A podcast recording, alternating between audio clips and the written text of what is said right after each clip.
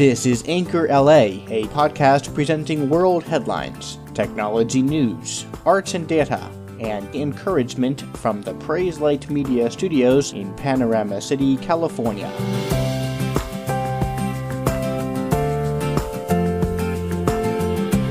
Good day, it's Wednesday, the 27th of June 2018. A wind driven wildfire tore through rural Lake County in Northern California over the weekend, scorching 7,700 acres and prompting evacuations and destroying a dozen structures by Sunday afternoon, while threatening hundreds more.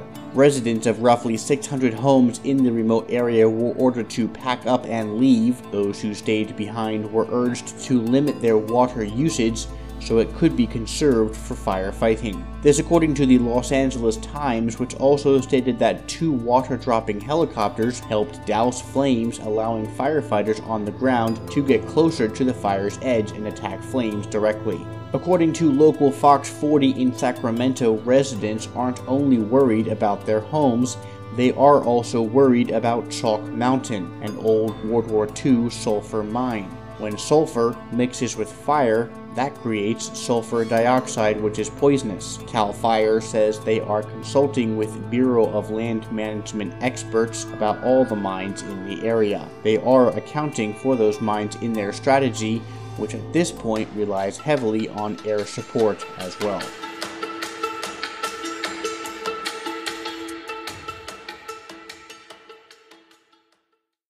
Apple reportedly has big plans for its audio device lineup in 2019. According to a new report from Bloomberg, the iPhone maker is working on an upgraded model of its AirPods earbuds, a new model of its HomePod speaker, and a new pair of over the ear noise canceling headphones all of which could arrive next year. This according to Ars Technica, which also stated that the upgraded AirPods are expected to cost more than the existing pair which go for $159, but will likely live alongside them as an upgraded model rather than a full-on replacement. The existing AirPods are still scheduled to be refreshed with better wireless technology and hands-free Siri activation later this year. And according to 9 to 5 Mac, Apple has discussed adding biometric sensors to AirPods, turning the AirPods into a health wearable in addition to an audio product. Although no details are available on the new version of the HomePod, Apple's reply to the Google Home and very successful Amazon Echo, think Alexa, almost any sales for Apple would be better than their previous HomePod attempt, which was pulled after only a few months due to serious underperformance in the market.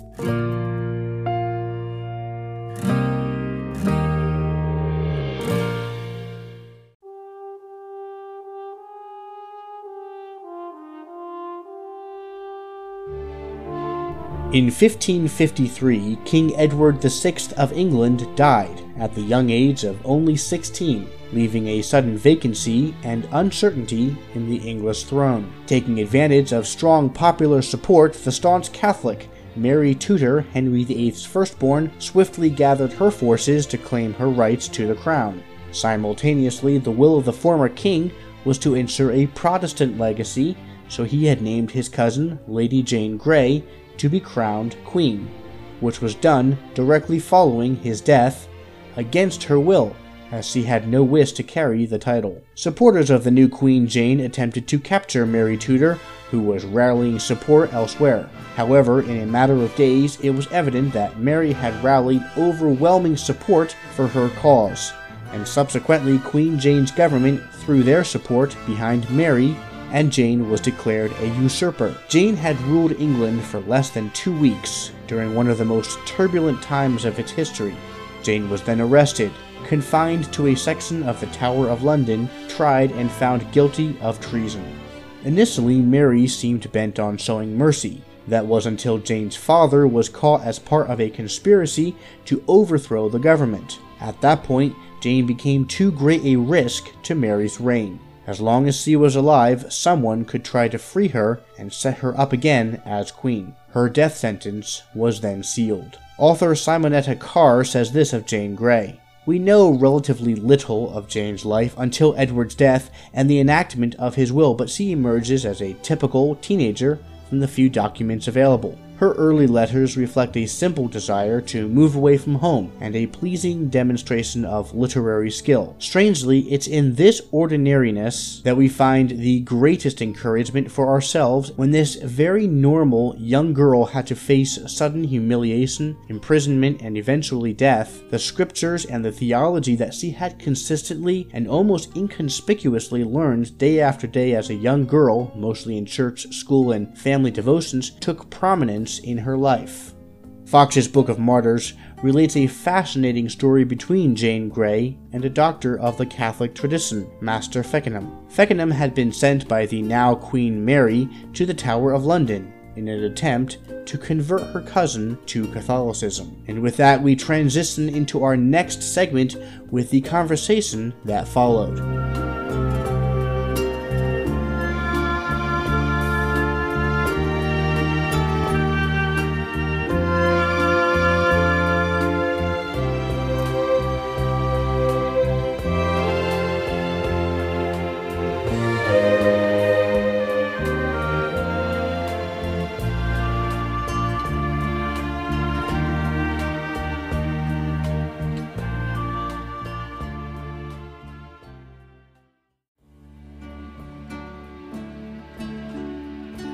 Fox's Book of Martyrs and History relates a fascinating story between Jane Grey and a doctor of the Catholic tradition, Master Feckenham.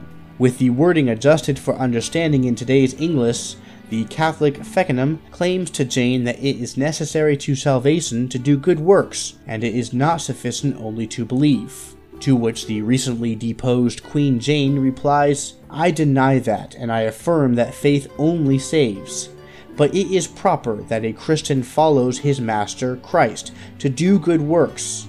Yet may we not say that they profit our salvation, for when we have done all works, we are still unprofitable servants, and faith only in Christ's blood saves us. Feckenham disagrees to this, and subsequently grills her on the number of church sacraments. Jane replies that there are only two sacraments the one sacrament of baptism and the other the sacrament of the Lord's Supper. Feckenham retorts, No, there are seven. Jane then questions, By what scripture do you find that? Feckenham seemingly stumbles and says, Well, we will talk of that hereafter, but what is signified by your two sacraments? Jane then goes on to biblically explain baptism and communion and defends corruptions of them that had been set in place by the Catholic Church. The story continues, and a quick search for Lady Jane Grey and Fox's Book of Martyrs will come up with the rest of the text.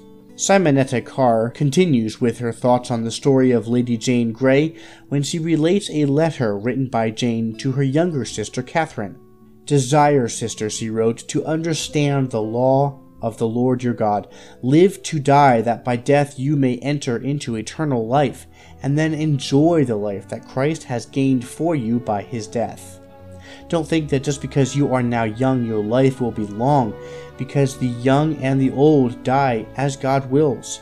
Deny the world, defy the devil, despise the flesh, and delight yourself only in the Lord. Repent of your sins, and yet don't despair. Be strong in faith, and yet don't presume. With St. Paul, desire to die and be with Christ, with whom, even in death, there is life. Any effective teacher of the gospel must do more than just dispense facts of the gospel. We must warn, we must exhort and explain the invitation of the gospel as laid out in Scripture. We may have impressive knowledge of the truth, but if we don't have a loving concern for how people react to it, our representation of Christ is lacking in very key aspects. Jesus had that kind of compassion. Despite the rejection of his own people, he ached for their salvation. O Jerusalem, Jerusalem, who kills the prophets and stones those who are sent to her, how often I wanted to gather your children together, the way a hen ushers her chicks under her wings, and you were unwilling. That's in Matthew 23. Paul had similar compassion.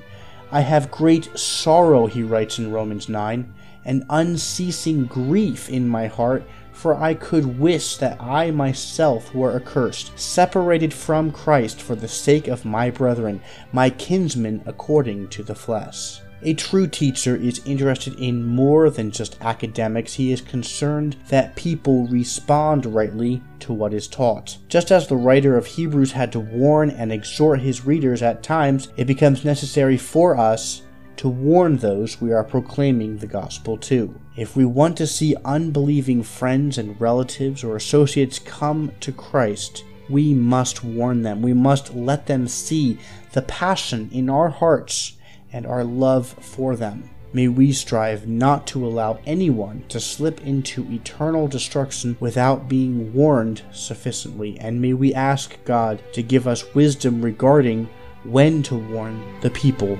that we are witnessing to.